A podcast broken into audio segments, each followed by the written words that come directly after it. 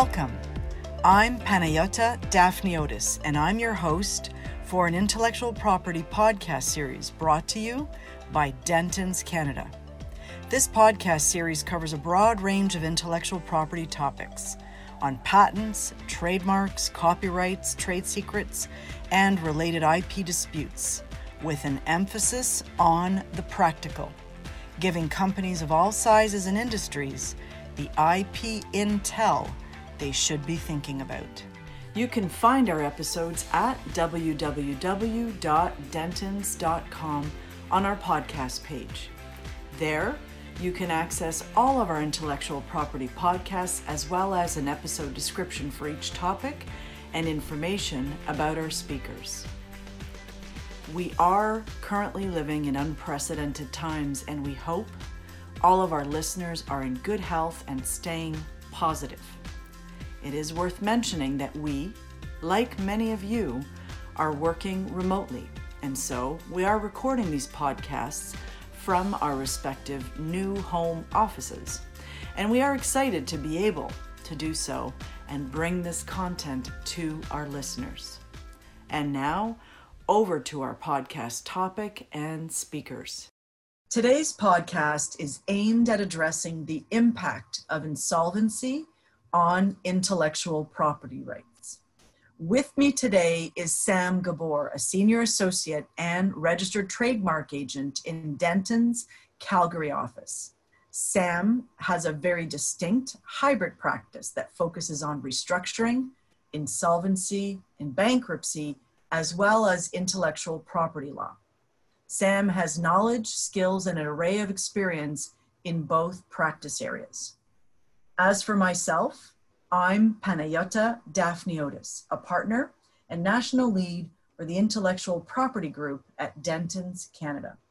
I have 25 years experience as an IP lawyer, working in all areas of intellectual property, helping companies manage, grow, and commercialize IP portfolios globally, protect their innovation, and manage IP risk.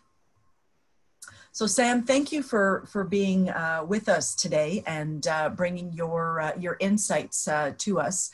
As I mentioned earlier, the podcast today is aimed at addressing insolvency and IP rights. And we know that this is particularly relevant today in the context, whether we're talking about investment, technology co-development, collaboration, or licensing opportunities that may exist between different parties working on innovative solutions and initiatives.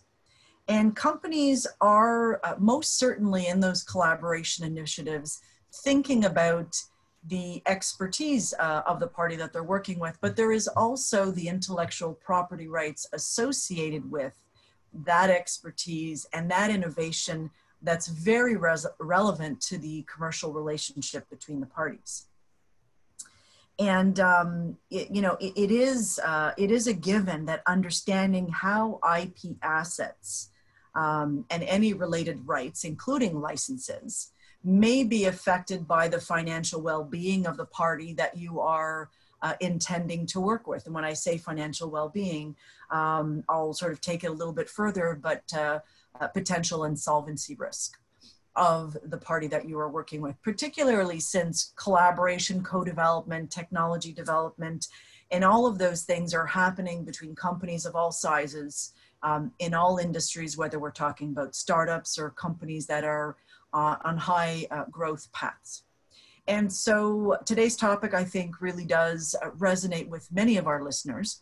And we're excited to have you here to learn a bit more. So I thought a good place to start for this would really just be to start with the basics, a general overview or maybe a refresher for some of our listeners on the three different types of insolvency proceedings, just to sort of lay the groundwork for where we intend to go with today's topic. So why don't you open that up for us and talk to us a little bit about that?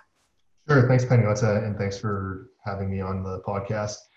There are three general types of insolvency proceedings in Canada, primarily under two federal statutes, the Bankruptcy and Insolvency Act and the Companies' Creditors' Arrangement Act. Now, there's other types of provincial mechanisms where quasi-insolvency proceedings can be taken, but for the purpose of the podcast, I'm going to focus primarily on the BIA and the what's called the CCAA. So the three types of insolvency proceedings would be a debtor-driven restructuring, a receivership, and a peer bankruptcy. The first, a debtor-driven restructuring. There are two types available for a debtor under the Bankruptcy and Insolvency Act and the CCAA. And in either case, the debtor remains in possession of the company, all of its assets, and essentially tries to restructure the business by taking certain steps such as downsizing retail locations, laying off certain employees, refinancing, finding new credit, and then they maintain and control all of the assets through this process, and they will either ultimately try to make a proposal to their creditors, which will allow them to pay down their debts over a period of time, or in the case of the CCAA, they may try to ultimately sell their entire business or make a proposal or sell off certain parts of the business, including specific assets, which can include intellectual property. So the general big picture is that the debtor remains in control of the business with the cooperation of their creditors, and they're trying to restructure the business for the benefit of themselves and their creditors. So that's the first type of insolvency proceeding. Now, the second would be a lender or secured creditor-driven proceeding, which is generally in the form of a receivership, where generally a secured creditor has the right to appoint what's called a receiver, which is essentially a court officer stepping in and taking control of the business and all the assets of the debtor to be able to either generally sell off the business as a whole, which would include all the intellectual property rights which exist, or if there's no value in selling off the entire business as a whole and there's more value selling off individual assets, they will market and sell off the individual assets. So that's sort of the second type. And the third would be a pure bankruptcy scenario where there's no value in the company anymore. There's simply assets that exist. There's no ongoing concern of the business, and the company or a trustee in bankruptcy, which is generally a accounting firm such as Ernst & Young or PricewaterhouseCoopers, Alvarez and Marsal, will come in. They will step into the shoes of the debtor. They will assess all the assets. They will determine who the debtor's creditors are, and they will liquidate all the assets to try to maximize recovery for the creditors of the debtor. And that's a pure liquidation. So those are sort of the three overall types of insolvency proceedings in Canada. That's great. Okay, so we have these three types of insolvency proceedings, and let's zero in now to IP assets. And maybe you can just describe, with reference to IP assets, how IP assets are handled in these three types of proceedings, and what might be special about how IP assets are handled in these proceedings. Sure. Yeah, that's fine. So in a restructuring, the debtor will maintain control of the IP assets. So they will have to continue monitoring the IP assets. They will continue to have to maintain any registrations which exist. They'll have to continue maintaining any reporting requirements or requiring licensees to report back to them. There will also be what's called a monitor in a CCAA proceeding, or a proposal trustee, which will sort of overview or provide an overview and monitoring of the restructuring. Will also be purvy to what's happening by the debtor during the proceedings. but the debtor will essentially maintain control of all those assets and throughout the restructuring until there is a proposal, in which case the debtor will continue to maintain the assets, or they are ultimately sold by the debtor in the restructuring. For the receivership, the receiver will come in, take control of all the assets, including the IP, and will do one of two things generally. He will market the entire business as a whole, or they will come in and sell off all the assets, which would include the intellectual property rights and assets specifically. The receiver will go in, they will value the assets, and they'll generally get third-party opinions to determine whether the IP assets have any value. If they have no value, they may just abandon the assets and leave them or sell them for a de minimis value. But if there is significant value, then they will take steps to market them to businesses by contacting businesses that would be interested in purchasing the assets. And this would all be done through a sales process in the receivership. Right. For the third, the bankruptcy, it would be a similar process as the receivership, where the trustee in bankruptcy will come in and determine if there is any value to the IP assets. And if there is value, then they will take steps to market and sell the assets to try to maximize recovery for the unsecured creditors of the estate of the bankrupt. Okay, that's really clear. I like the way you've laid that out. Now, this is where I think we really focus in more detail on the impact of those proceedings. Now, so if I just tee this up a little bit more, if I'm company A and I'm working with company B, for example, to develop a new product, you know, some sort of co-development collaboration opportunity, for example. And company B has brought their IP rights to the table, so, you know, as company A has. But now company B is under one of these three scenarios of insolvency proceedings. What do I need to know as company A on how those rights will be impacted? So maybe a long-winded way of asking you, how will IP assets be impacted in particular with reference to the rights that go with them? And I think that's probably a very big question. So to be fair and really to zero in on a point that is of particular interest these days, it's really in the licensing arrangement. Sometimes there's cross-licensing between these companies. You know, there are rights being granted with reference to the IP assets being held in a company. And if that company is under one of these insolvency proceedings, I think it would be interesting to hear what happens to those assets and to those associated rights.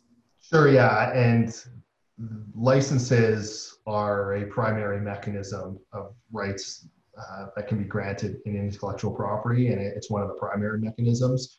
So you'll have a licensor who owns the rights in the IP, and they're licensing off the rights to a licensee. And there are specific mechanisms and protections in the insolvency legislation in Canada that actually protect licensees in the event the licensor goes bankrupt.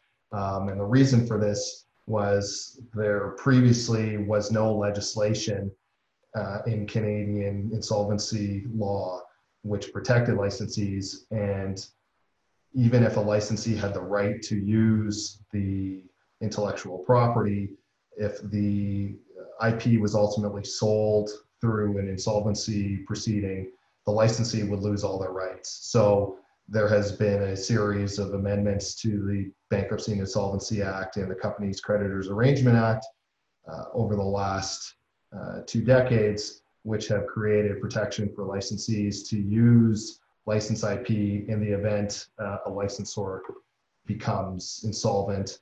And just recently, as of last year, the legislation was further amended to include all types of insolvency proceedings. So that would be the types that we discussed at the beginning. So in a Bankruptcy and Insolvency Act proposal proceeding, or a Company Creditor Arrangement Act restructuring, in a receivership, or in a pure bankruptcy, there is protections for licensees in those proceedings. So the first protection that a licensee has is that if an insolvent licensor's IP is sold to a purchaser in an insolvency proceeding, the sale isn't going to affect the rights of the licensee to use the IP during the remaining term. So that's important. It's just during the term of a license, on the basis that the licensee continues to perform their obligations under the existing licensing agreement. So an obvious example would be if you have a license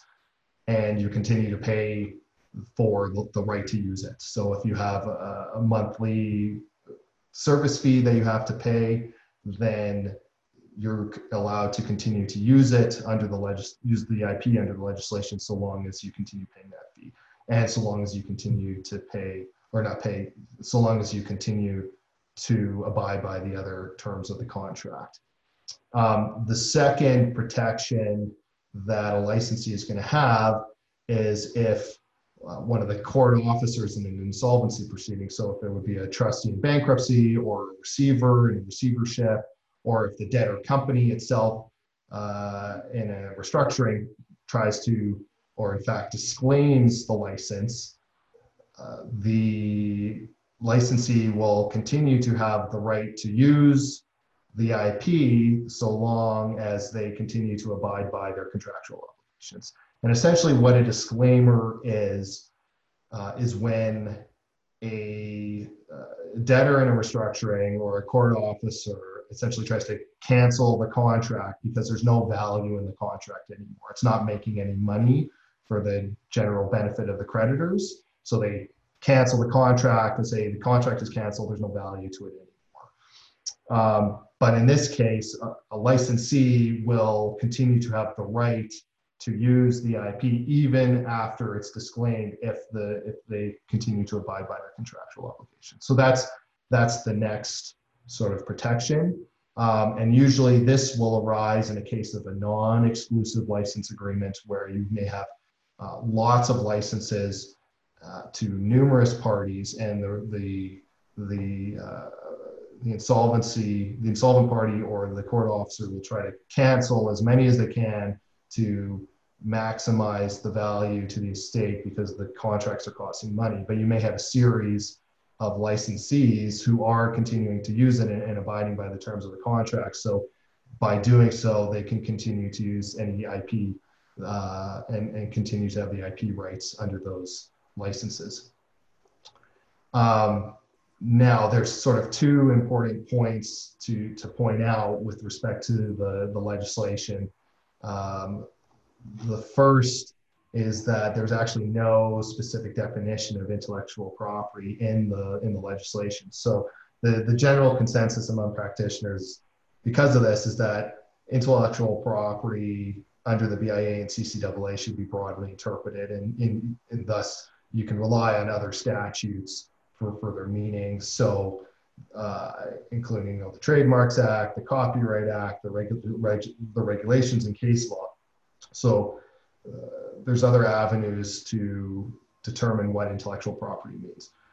But what this also means is that because there is no meaning, if you have some type of IP that may not be a general class of intellectual property, it's important that you include language in your licensing agreements so that whatever is being defined or licensed out as the intellectual property in that case is specifically defined, so the parties know exactly what rights they have.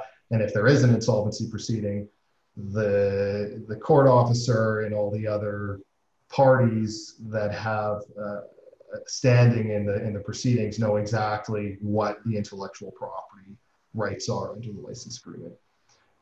Sort of the second point too is under the legislation, a licensee has the right to use the intellectual property during the term of the license, But the key word is the right. The key word is use. There is no reference to development of intellectual property, modification of intellectual property under the legislation. So it's uncertain right now whether the meaning of use includes those concepts as well, or does it just mean that a licensee can only continue to use the IP and that's it? They can't modify it. They can't further develop it. They have no other rights to it other than that. So there's no case law in Canada right now. So eventually there will likely be a case where this issue comes into play in terms of what exact rights a licensee has from the meaning of use in and that's a really important, yeah, and that's a really important nuance. I just want to highlight that because that is an important part of the license, the value of the license, right? Yeah, depending on what the license is providing, that may be very important to a licensee, that they have the right to continue modifying intellectual property. You know, if you have certain technology rights, you know, there may be research and development of the IP that comes from a license agreement. And those rights are very important because a licensee may need to continue to tinker with the intellectual property to maximize the value of the license that it purchased. So that is an important concept. And then the third point, which is sort of important from the licensee's perspective, and we were discussing previously what may happen to IP in an insolvency proceeding, is that even if you have these protections as a licensee to continue to use the IP, if you're maintaining, you know, your obligations under the license agreement, if the IP is eventually sold to somebody else, the value may diminish. So you could potentially have someone purchasing the intellectual property under, let's say, a non-exclusive license agreement which previously existed. And for example, they buy a bunch of trademarks, and you as the licensee continue to have the right to use the trademarks for your product line, but someone else buys the trademarks. They then start using it with an inferior product line. The value of your use of the trademarks may diminish. So even though you have the continued right to use them and use the IP, your value or the value that you have in that IP may diminish nonetheless. So the protections are there, but they're not an absolute guarantee that the value of the IP that you've licensed is going to be absolutely maintained for you. Yeah. And that's really important to highlight. I know that in my experience in dealing with different businesses and companies looking to work with third parties, where IP is central to the relationship, and IP licensing in particular will arise. There is consideration really at the outset, and there should be, about what will happen when. And I like to say, you know, it's, you never hope for, but you have to start with the end in mind, oftentimes to really prepare for things like that. And so what they're worried about is, you know, embarking upon and investing significant resources into a relationship you know, a collaboration with another company when they may be at risk. It may be a company that is at risk at becoming insolvent. And so I think IP licensees or potential IP licensees should be thinking of all of those things and exercising caution if they suspect or think it's possible that an IP licensor is in fact at risk at becoming insolvent. Given that even with these new legislative amendments, you know, we're not able to preserve the potential full value of licensed IP in all situations. And I think that being said, what you are describing seems like really an important mark, you know, and a step towards better certainty, clarity for an IP licensee that the rights that they are relying on in this relationship and in this collaboration will subsist in many circumstances. So certainly a lot to think about, and for companies to think about at the outset. And so I think, Sam, with that, I'd like to just ask you, as we wrap up here, can you pick one or two best practices for our listeners to keep in mind as they are mulling over, this topic and moving ahead with decisions in terms of licenses and relationships with third parties? Sure. Yeah, no. The first place to start, I would say, is determine what kind of financial wherewithal the licensor has. You want to determine, are they actually a stable, ongoing, concerned business, or are they non-viable when you begin licensing, because your rights could be affected in an insolvency proceeding. So certain steps can be taken, including searches, so you can perform personal property registry searches to determine who may have security against the licensor. The intellectual property itself may be secured by a secured lender or another party. You can perform federal insolvency searches to see is this company in fact currently insolvent. You can perform court searches to see, are they involved in any major litigation. You can perform other types of due diligence searches. I would perform all your intellectual property searches. I would search the Canadian Intellectual Property Office to see, do they in fact own the intellectual property in the registry. So I would for sure begin with your search to see exactly the viability of the company, and do they in fact own the intellectual property you're looking to license. The second would be is to make sure the terms of the contract that you're entering into are certain. So we briefly touched on it before. You're going to want to ensure that you define exactly what the intellectual property rights you are purchasing, because if they aren't properly defined and an insolvency proceeding arises, there could become uncertainty as to exactly what you licensed and what rights you have. So that's very important. And then you also want to determine exactly what kind of license you have too. Do you have an exclusive license, or you're the only person that's entitled to use the intellectual property, or have you licensed it on a non-exclusive basis, so you have other parties that are entitled to use it? So that will also affect your rights in an insolvency proceeding and the potential value for the intellectual property. And then the third is just turning to the licensor's side. I would always ensure that you include terms in your contract which allows you to terminate in the event that the licensee becomes insolvent, other than the licensee is insolvent or that they fail to make payments towards you.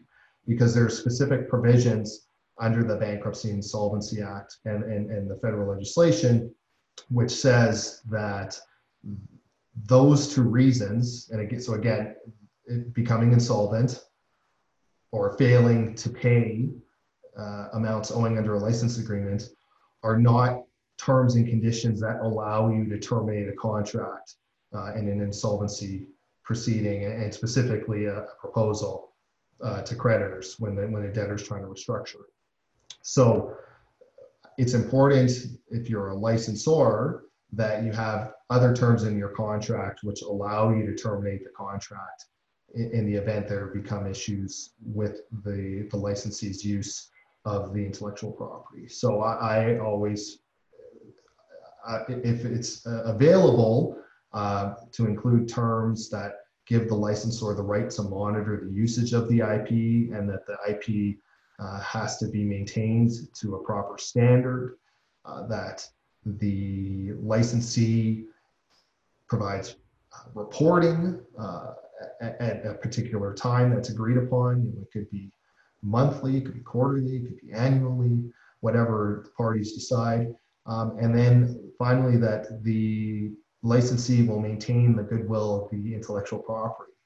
And what that provides is a couple other avenues and mechanisms to allow the licensor to terminate besides an insolvency and non-payment. Because generally, if a licensee who's a debtor and is trying to restructure their business is unable to pay for a license, it means that the rest of the business typically is also failing at the same time. So they may not be in a position to provide proper reporting. They may not be in a position to maintain the goodwill of the intellectual property.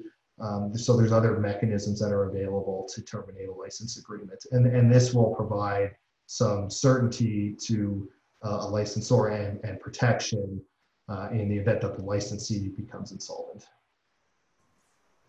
And Sam, you're absolutely right to highlight the fact that the insolvency risk that we are talking about here today and the impact that it can have on IP rights is not just a licensee issue.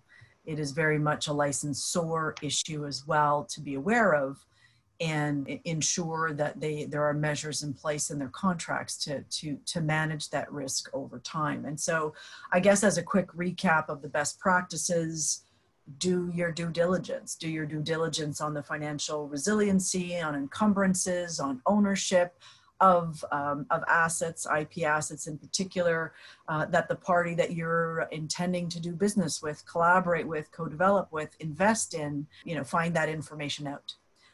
Number one. Number two, make sure your contract is clear on the terms that you've highlighted, including what's the IP that is being licensed or purchased. And as mentioned just now, an issue for the licensor as well to consider and allow flexibility and termination rights in their contract. So those are really great and helpful best practices for our listeners, Sam. So I think with that, we've covered off the topic pretty well. So I wanted to thank you for being with me today. Your insights are incredibly valuable and I appreciate your time. Thank you, Panayota. Information provided during this episode should not be taken as legal advice. Dentons Canadian Intellectual Property Group has expertise that spans all areas of IP, patents, trademarks, copyrights, trade secrets, and related disputes and litigation. Our speakers from this podcast episode or any other professional in our group would be pleased to speak with you about today's topic or any other IP topic of interest. Thank you for listening and stay tuned for other episodes in our IP series. Stay well.